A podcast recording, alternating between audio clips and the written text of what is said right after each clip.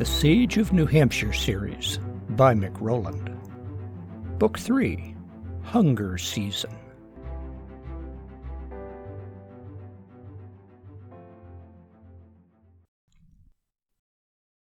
Chapter 20 Back Door Part 2 Paul leaned against the barn wall, his eye to a crack between siding boards. There he is, he whispered. He doesn't walk around much, and doesn't come close to the barn. There's two guys loading the truck with the food from the main house. Think you or someone could imitate the voices of one of those guys? Something short like, hey, come in here, or, or whatever. When he comes in, we jump him. Paul nodded. Martin asked some women to bring one of the blankets. They stood on wooden crates, carefully dragged to either side of the door. Assuming that we get him, Martin said, as he peeked between the boards, we'll need to get a substitute back outside before he's missed. You, back there, gray hoodie. Yes, you. You look to be about the same height and build as the guard. Come here.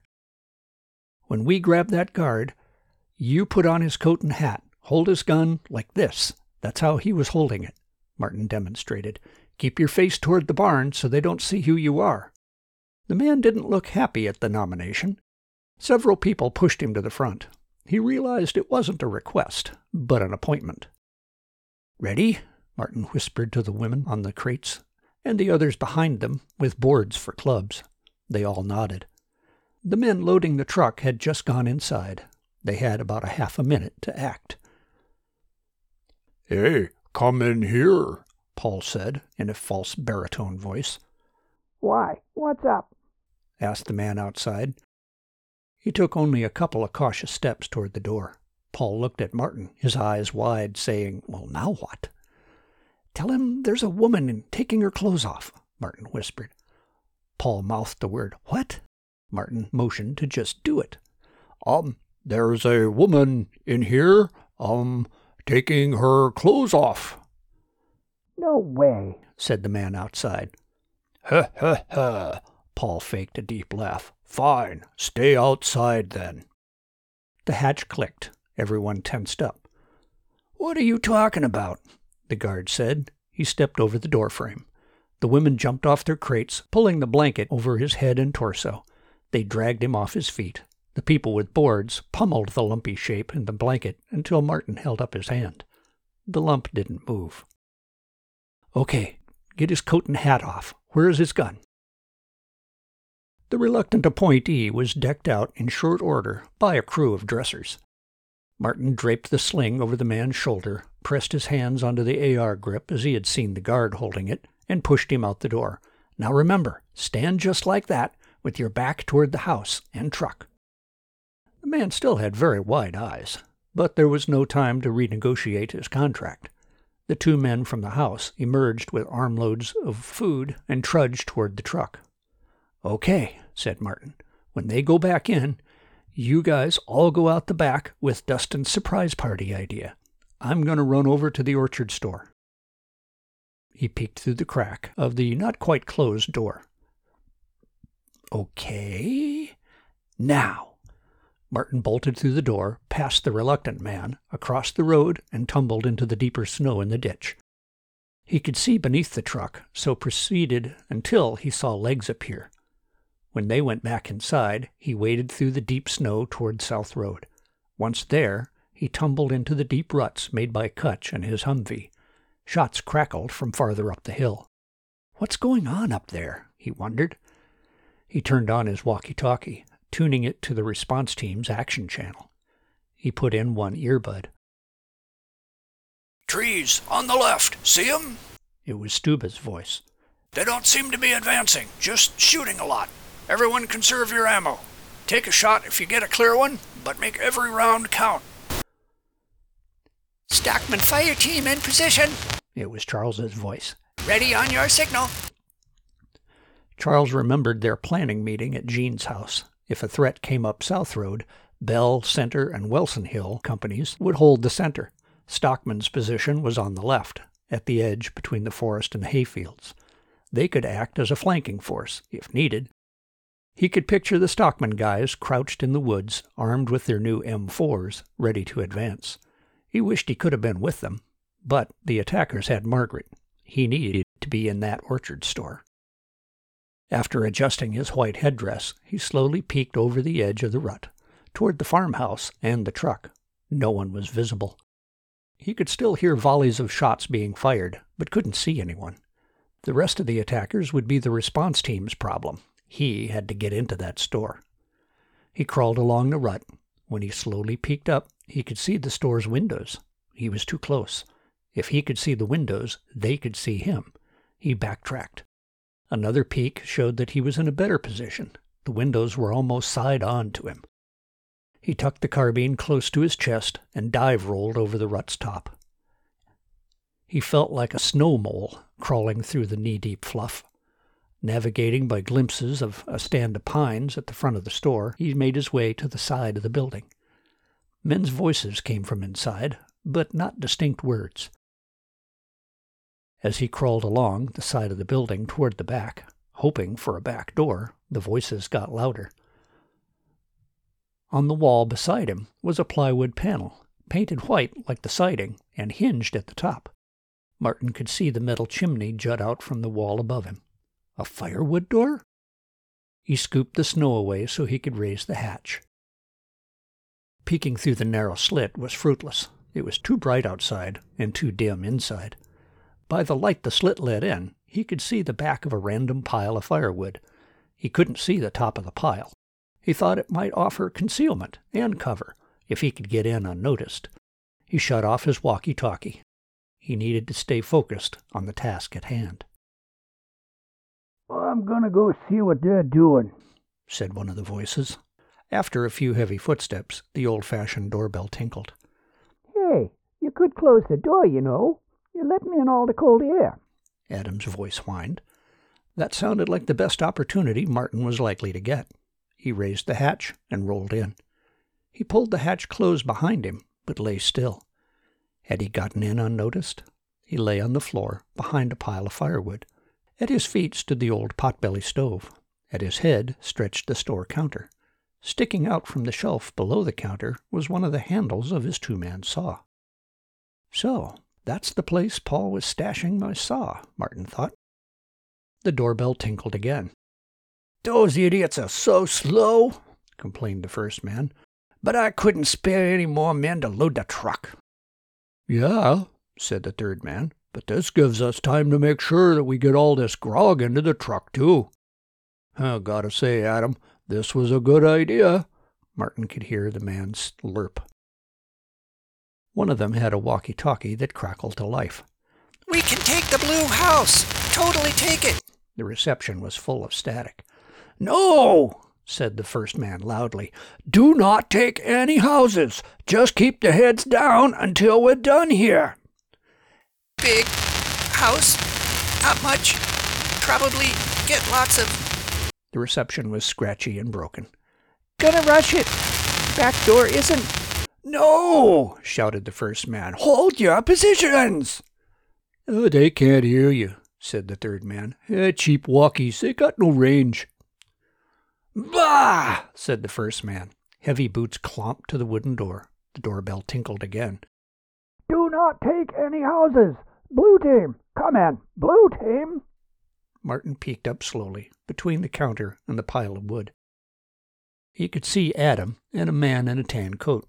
They were seated at a heavy wooden table. Their backs were toward him. Looks like you were right about the stash they had here, said Tancoat. We'll be eating like kings now. No more waiting like dogs to be fed by those panty waists in town. We'll show them who's an outcast and who isn't. you know, Adam, when you first showed up at the compound, I had you figured as a total waste of food. But man, a truck with fuel, all those guns, I do like your friends. Yeah, Adam said with a smug tone, I got my connections. And them farm people, they owe me big time. Great tip on all this grog, too, said Tancoat. It ain't Scotch, but it's something with a little kick, and I ain't got a good buzz on for over a month. Huh. but I am now, and with a pretty barmaid, too. Faster, woman. Fill them bottles. Ain't got all day. Martin shifted his field of view slightly. In the back of the room, a large stainless steel vat stood on pipe legs. Chained to one of the legs was Margaret. Martin's heart leapt for joy. She was alive and apparently unhurt. If looks could kill, however, Adam and Tancoat would be tiny piles of ash on the floor. Margaret slowly filled gallon jugs from a spigot near the bottom of the vat.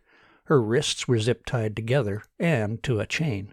The chain itself was zip tied to one of the pipe legs. Adam laughed.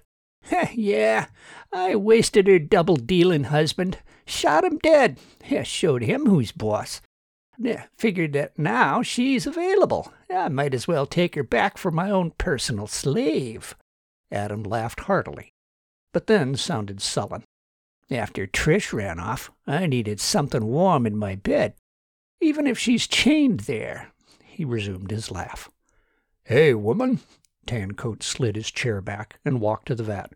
Pour me up another glass of grog. Margaret took his glass and started pouring, all the while keeping a wary eye on him. She's a little old for you, ain't she, Adam? Still, gotta say, she looks mighty fine. Tancoat pawed at Margaret's hair. She pulled away quickly. Martin could feel his arms and jaw muscles tense. He slowly moved his carbine into position. The man stood too close to Margaret for a shot. In the dim light and awkward angle, he wasn't confident in his aim. Oh, now don't get all unfriendly like, said Tancoat. Slaves gotta learn manners. He moved in to force a kiss. Margaret head-butted him. The man recoiled back, wiped his lower lip across the back of his hand. He glanced at the spot of blood. Ho, ho, ho, feisty, eh? Martin had just enough light to see his front sight silhouetted against the man's pinkish face. He could feel himself going into detachment mode.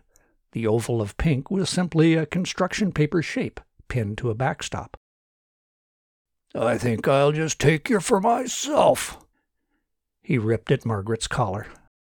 Martin held his breath and squeezed the trigger. The report, indoors, was deafening. Margaret let out a yelp. Martin saw the man fall. Margaret looked shocked, but unhurt. Martin quickly got to his feet in case Tancoat needed a second shot. Martin? Margaret gasped. Adam jumped to his feet and spun around. In a fraction of a second it took him to get his gun unslung off his back. Martin could see that Tancoat was down and motionless. Martin fired a loose cannon shot high over Adam to keep him on the defensive. Martin ducked behind a pile of firewood. Adam tipped over the heavy table and took cover behind it. He took a few shots at Martin, all of them hitting high on the wall behind him. Martin knew Adam's wooden table wouldn't stop his carbine rounds, but he still dared not return fire. Margaret was several yards behind Adam.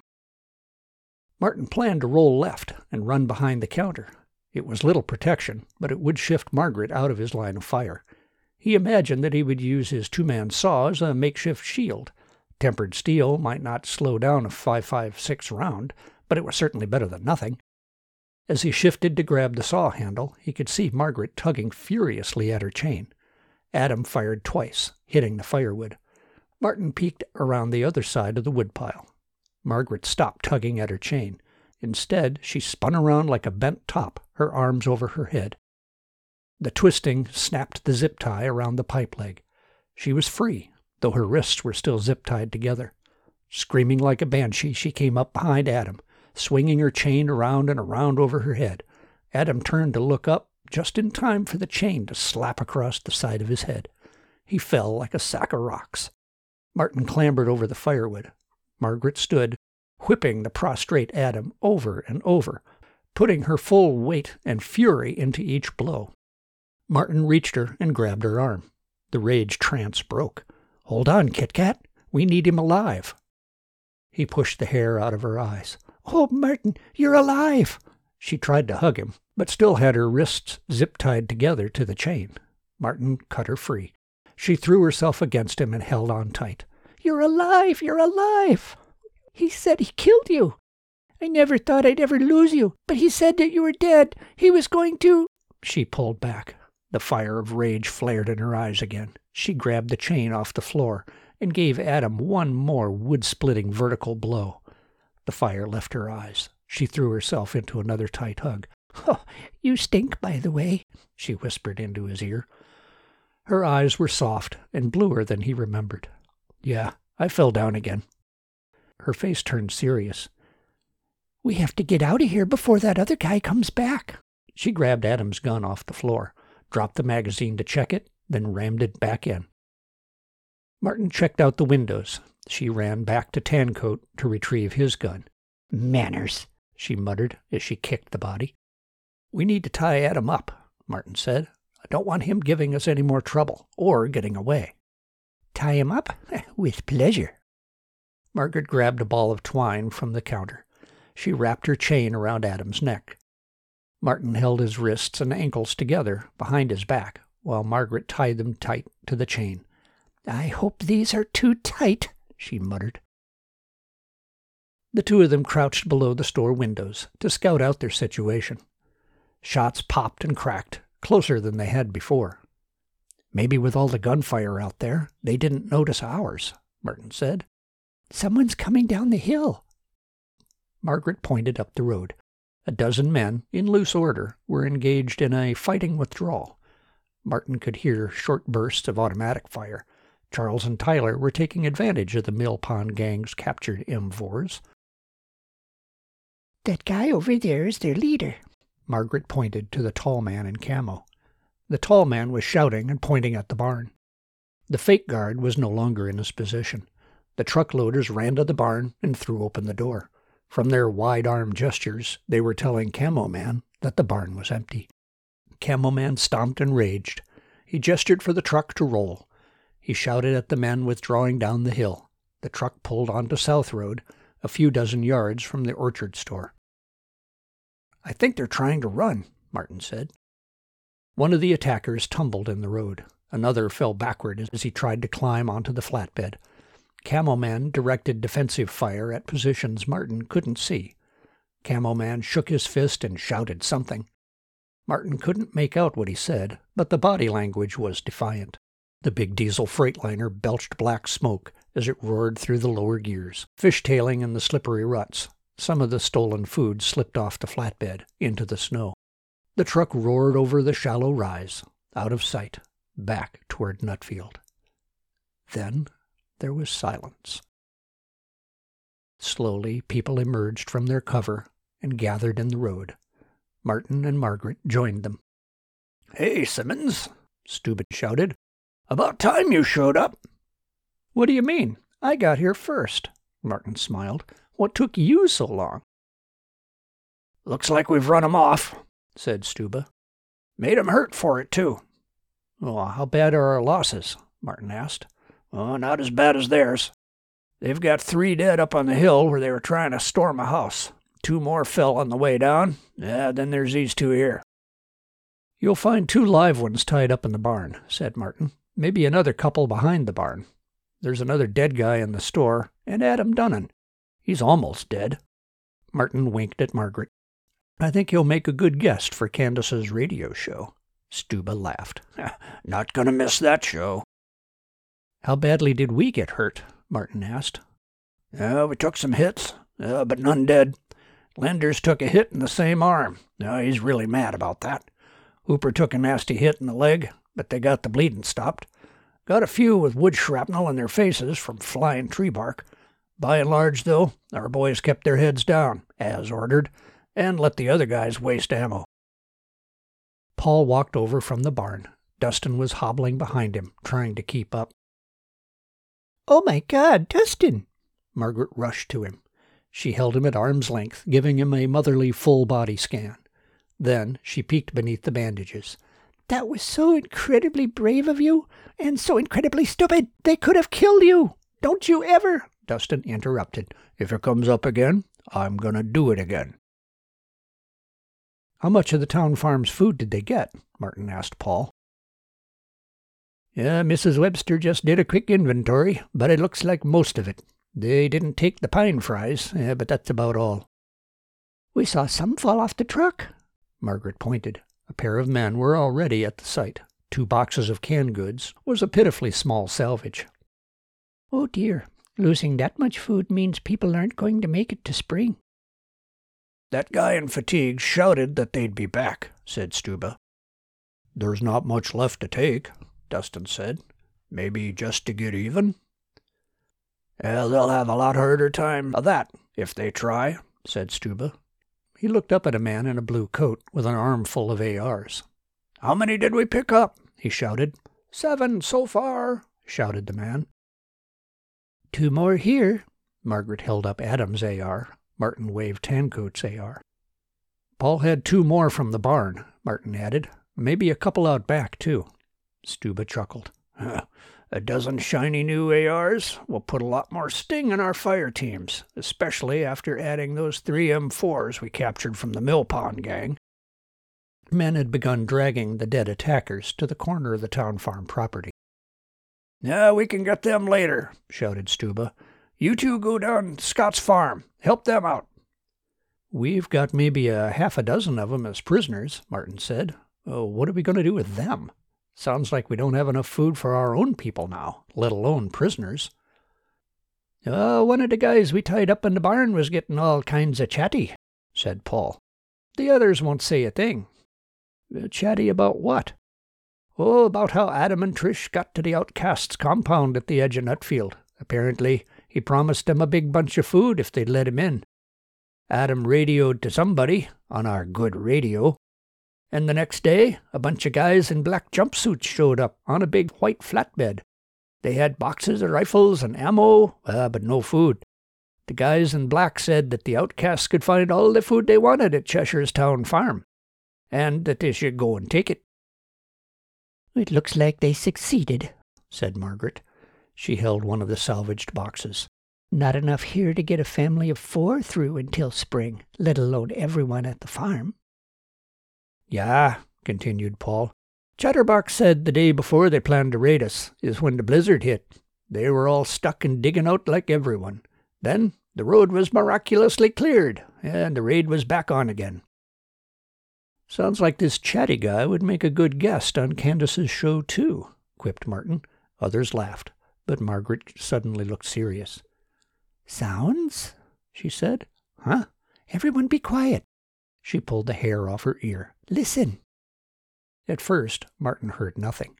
A moment later, though, he could hear it the sound of a big diesel engine laboring up a distant hill. They're coming back? Dustin asked no one in particular. They're coming back! Stuba shouted to the men behind him. He waved his arms. Everyone get a gun behind some cover. You two, over there. You, behind that tree. Oh, geez, they must have just rounded up reinforcements, said Martin. He grabbed Margaret by the hand. They quickly waded through the snow to get behind the corner of the store. Just as he settled into a kneeling position, a sinking thought occurred to him. Hey, Stuba, all our teams are down here. I know. We ought to be able to handle them, said Stuba. But what if they blow right past us and drive into town? Who's going to stop them from raising hell? Oh, God. Stuba stood up and barked directions into his radio. The mounted units could get to town soonest, but had limited firepower. He called for North Pond Company to head to the center of town, knowing that it might take him an hour to get there. What if we drop a tree across the road? Martin asked Margaret. He ran into the store and pulled out his two man saw from behind the counter. Come on! He waved Margaret to follow him. Martin studied the pines for a moment. Two of them were too big for a quick cut, one of them was too small. It wouldn't stop a truck. He patted the trunk of a medium sized pine. This one. It already leans out over the road. Margaret took up her position on the opposite side of the tree. Martin swung the big saw around. Margaret caught the wooden handle and dug in her feet for a side stance. They positioned the saw on the back side of the tree. No need for a notch, just a felling cut, Martin said. He pulled, Margaret pulled. Flakes of brown bark, then soft yellow sawdust streamed out of the cut in alternating plumes. The two of them moved as if one being. The saw blade rang with each slice. The sound of the diesel engine grew louder. Back and forth, back and forth. The saw had cut three quarters of the way through the pine. Black smoke appeared over the rise. Positions, everyone, shouted Stuba. Wait for my signal. People knelt behind cover, rifles raised to their shoulders. The pine began to creak and fall. The truck crested the rise. The pine fell across the road, branches absorbed into the snow. That's not the same truck, said Margaret. It's blue. Maybe they have other trucks, said Martin. Get back behind the tree, quick! The big Kenworth locked up its brakes. It slid into the fallen tree barricade. The bumper pushed the pine tree several feet, plowing up a pile of snow ahead of it before coming to a stop. Two dozen rifles were trained on the cab. For a long moment, no one moved. The diesel idled softly. The driver put both hands out his window. The passenger did the same. Martin stood and walked toward the truck, taking cover behind the larger pines. What if the box trailer was full of armed outcasts? Simmons? asked the driver. Martin recognized the voice, but couldn't place who it belonged to. He stepped part way out from behind a tree. Yeah? Uh, that is you, said the driver. Hey, it's me, Malcolm. Uh, no, really, uh, come see. Malcolm? Martin's mind was still digesting things. He was in a truck. Did Operation Longbow succeed? If so, was Susan all right? Was she with him? Was there anything to movie curses? You know him? asked Margaret. Well, kind of, Martin said. He's the guy we transported to Keene to help with that truck convoy thing, remember? Oh, yeah. But does this mean that it worked? Yes, ma'am, it did, said Malcolm.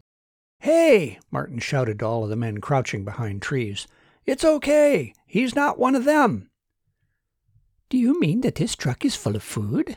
Margaret asked, as if the answer would be no. Yes, ma'am. Ziggy, why don't you go unlock the back so she can have a look-see? Don't move sudden like, though, Zig. Hands always visible. Uh, folks look a little jumpy here. Ziggy, a skinny young man wearing clothes two sizes too big for him, nodded knowingly. He slowly stepped down into the snow, hands up. Margaret had already waded through the snow to the back of the truck. Martin wanted to ask if Susan was in the truck, but it felt too awkward. Uh, Operation Longbow actually worked? Yeah, better than I thought it would, uh, if not a total success. We got 47 trucks across the bridge each assigned to a different spot in the state. I took the one for Cheshire. Figured I'd say hi to. So, what about Susan? Martin had to ask outright. Malcolm looked away evasively. Well, we uh, got down to Northfield uh, with little trouble. She had a route over the hills scouted out just in time. The bridge needed some repairs, but they had that rigged in time for the big night. It seemed to take forever, you know, that first night. Trucks had to cross one at a time, no lights, go really slow. The old bridge couldn't take much stress. Martin grew impatient with the peripheral backstory. Yes, yes, but where is she? Where is she now? Uh, I don't know. How can you not know? Is she okay or what? Uh, I don't know because she was on the other side of the river when the masked troops arrived. The what? A platoon of masked guards running up the river road. They found out you were crossing the river? Yeah, I don't know how exactly, uh, but they did. My truck was number 47 across, Malcolm said gravely. I waved for Susan to run across the bridge. She was still on the west side. When the shooting started, she waved me on and ran back to the woods. I floored it and headed up to the border before the guards caught me and Ziggy. You left her alone in the woods with masked troops closing in? Martin was outraged, but part of him realized that Malcolm had no particular feelings, confused or otherwise, regarding Susan. She was just another cog to him. Nonetheless, Malcolm looked embarrassed. Yeah, there was nothing I could do, he pleaded. The troops were on the east side. She'd never get across the bridge and past them. But no, she's not in the woods by herself. Charon and some of the other guys were on the west side, too.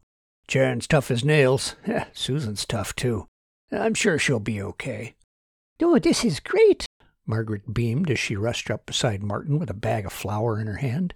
The trailer really is full of food. Of course, one semi full of food isn't going to fill everyone's bellies. But this is way more than the town farm lost. There's probably enough here for everyone else in town to get a little too. This isn't a lot. It'll be a lean couple of months until the snows melt and things start getting green, but I'll bet we have just enough. She had a wide smile and happy eyes. Martin hadn't seen her happy eyes in a long time. They always made him smile. He smiled at their prospects for the future, too. The Fed's attempt to starve and frighten New Hampshire with a siege had failed. The confessions of Candace, Adam, and the other pawns would expose the Feds for what they were petty dictators.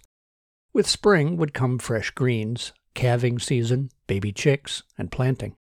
The outage could well last another year or more, but with a whole growing season to prepare, they wouldn't be facing another lean winter like this one had been. Several men pulled the fallen pine out of the way.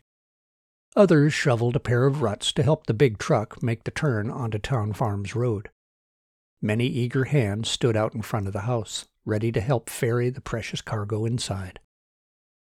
Oh, and uh, there's several stacks of seed corn back there, Malcolm said. I'm supposed to give those to a man named Landis, so he can give them to the right farmers for planting. See? Margaret tugged at Martin's arm. We've even got a head start on spring. Malcolm dug around in the truck's cab.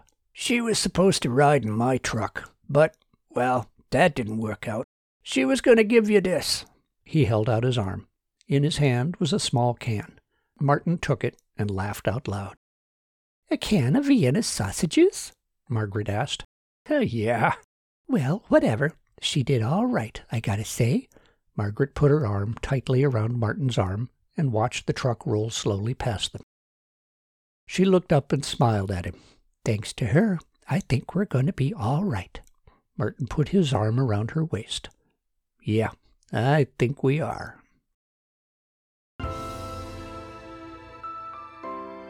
That's the end of Hunger Season, Book 3 in the Siege of New Hampshire series by Mic Roland.